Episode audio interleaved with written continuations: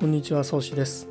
えー今回はタイトル通り HSP についてお話をしたいと思います。まあ、あの簡単に言うと繊細な人っていう多分最近よく見かける言葉なんじゃないかなって思います。もしかしたら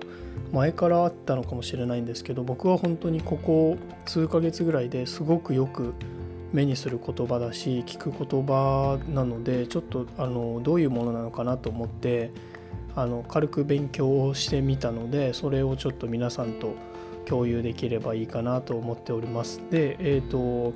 大前提大前提としておそらく僕は HPS、えー、と HSP ではないんですが、えー、とこれはジェンダーの問題とかと同じで、えー、と自分は関係、まあ、自分は当事者じゃないにしても全くこう勉強せずに無知でいてしまうと周りの人とか、えーとまあ、大事な人を傷つけてしまうことになることもあるとは思ってるので自分の言動でですねだからあの僕はこう最近よく見かけるなっていう言葉は軽く勉強するようにはしてるので、まあ、僕は当事者ではないっていうのをご理解いただいた上で、えー、と僕が勉強した内容を皆さんにお話をしたいと思います。で、えーとまだえー、とそうですね今回の話の軸はですね HSP 実は最強なんじゃないかっていうので僕はお話をしたいと思っております。で、えーとまあ、最近は研究が進んでてこう HSP の人がどういう人なのかっていうのも明らかになってきてはいて、まあ皆さんのもしかしたらそれに関しては詳しいかもしれないんですけど HSP のメリットっていうのは今日たくさん挙げていきたいと思っております。で、えー、とそうですね。早速じゃあ、えー、と1つ目が外部からの情報を受け取りやすいっていうの。で2つ目深く考えることができる。もうこれはあの深く考えることができるというか、えー、と自然と考えてしまうっていうような多分表現が正しいんですけど何か起こった時とかにこう自分で深く考えることができる。考えてしまうっていう特徴があります。で3つ目は変化に気づきやすいっていうのですねもちろん人に対してもそうだし、まあ、仕事とか周りの環境とか周りの人の気持ちとかにすぐ気づきやすいっていうので付随して4つ目が共感力がかなり高いっていうのが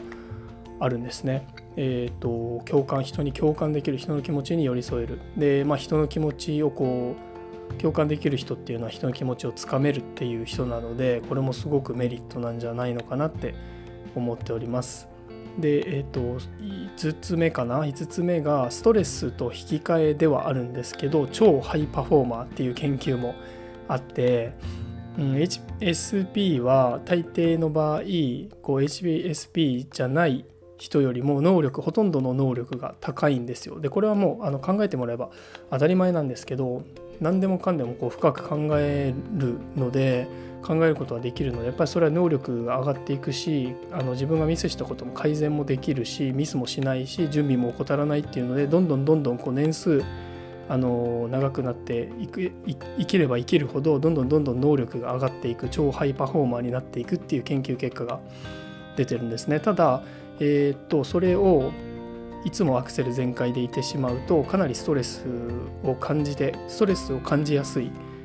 のでそこは、えー、と気をつければいいかなと思います。まあ、例えるならなんだろうなナルトのサスケ？サスケでしたっけ？シャリンガンなんかありましたよね？ダメージ受けるみたいな自分がなかったかな？あと、まあ、鬼滅の刃のあのカナオみたいに視力を犠牲にして鼻の呼吸をして強い技出すみたいなまあ言ってしまえば諸刃の剣ではあるので超ハ、えっと超ハイパフォーマンスを出す時は。だから、えーとまあ、それは出しすぎないように本気を出しすぎないように気をつけてくださいっていうとこですね。最後6個目かな。頭の回転が速いっていうところですね。これはもうあの頭の回転が速いっていう研究結果が出てるのでもういあの最高ですよねなんかここまで聞いたら HSP じゃない人も HSP の方が良かったなってもしかしたら思ってしまうぐらいすごくメリットがあって頭の回転が速いもそうだし全体的に能力が高い共感力が高いから人の気持ちになって人の気持ちをつかむことができるとかっていうのもすごくいいんじゃないのかなって思っております。で、えー、と最後の、えー、と頭の回転が速いと、えっと、ちょっと前にやった共感力が高いっていう能力に関しては、えっ、とこれは1対1だとかなり能力が高いんですけど大人数になった途端に能力が下がる下がってしまうっていう研究結果が出てるので、えー、とそれはお気をつけくださいただこれはあの別にいい悪いじゃなくてそういうものだっていうことを自分で理解しておけば自分は大人数は苦手なんだっていうのを理解しておけば、えー、とそういう環境を作らないようにあらかじめ準備しておけばいいだけなのでそんなにあの心配することじゃないのかなって思っています。えー、とこれに関してはそんなにデメリットじゃないのかなって思ってます。で、えっと、よくあのちょっとここから違う話なんですけど誤解しやすい HSP Highly Sensitive Person っていう人の、えーと、特徴っていうのがあって、えー、内向性内向的な方で抑うつ症状あと不愛想だったりとか情緒性あと不安症心配症っていった今、えーと、6個言いましたね。でこの6個は HSP の特徴じゃないんですよね。だからなんか、えーと、こう内向的な人だなって言ったからといって HSP ではなくてこの HSP っていうのは神経過敏みたいな感じらしくて、えーと、外部の情報を受け取る受け取りやすい外部から情報を受け取りやすい普通の人が、えーと感じない刺激も感じてしまう受け取ってしまう。これは良くも悪くもですね。なのでこれ今言った6個ねもう一回言いますと内向性抑うつ不愛想情緒性不安症心配症っていうのは HSP の特徴ではないので HP、えーと、HSP の人は、えーとまあ、こういう特徴を持っている場合も持っていることもやっぱり多いんですけど、えーと、絶対にそういうわけではないっていうことですね。で、えーとまあ、ざっとこう HSP の HSP 最強説っていうふうに僕は言ってるんですけど、えー、こうバーッと上げてきましたけどメリット6個ぐらい上げたのかな。でまあ、えー、と誤解しやすいところも6個上げてあとそうですね頭の回転が速いと共感力が高いに関しては大人数だと能力が下がってしまうので1対1になるべく持っていきましょう。そういう環境を作りましょうっていうところまで、えー、とお話をさせていただいて、えー、と最近の最後なんですけど最近の心理学のトレンドって、えーとまあ、世の中的に多分そんな感じにはなってきてるんじゃないかなって思うんですけど例えばまポジティブ最高とかポジティブシンキング最高とかネガティブだと失敗するよとかネガティブはあんまり良くないよねとかっていうそういう考え方じゃなくて、えーと要するに使い方次第で、まあ、適材適所だよねっていうのが最近の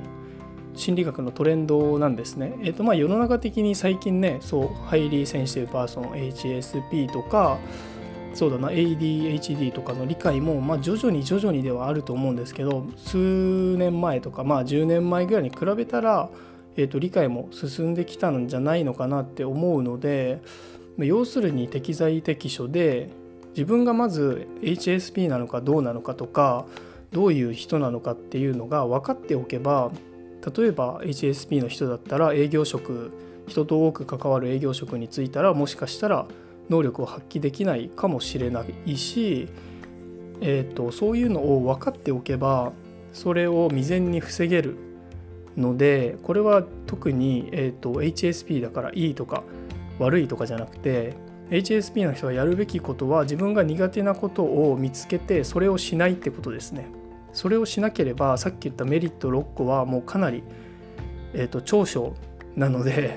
長所があまりにも長所すぎて僕もなんなら HSP になったらよかったんじゃないかなみたいにあ、まあ辛い思いされてる方はもちろんたくさんいらっしゃると思うのでそれはあの分かるんですけどただ、えーとそれはやっぱり環境のせいで環境を自分でどういうふうに作っていくのかっていうのを考えていかないとずっと辛いままなので是非ねあの自分がどういうのが苦手なのかなっていうのを分かった上で紙にま書き出してもいいですしそれにならないそういうことにならない環境っていうのを是非作ってみてください。でポイントとしてはさっき言った、えーと、ストレスと引き換えに超ハイパフォーマーっていうのがあったんですけどストレス抱えるとパフォーマンス下がっちゃうので、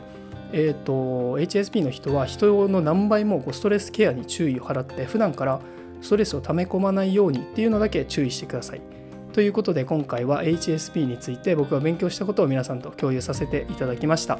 えっ、と午後も素敵な一日をお過ごしください。じゃあまたね。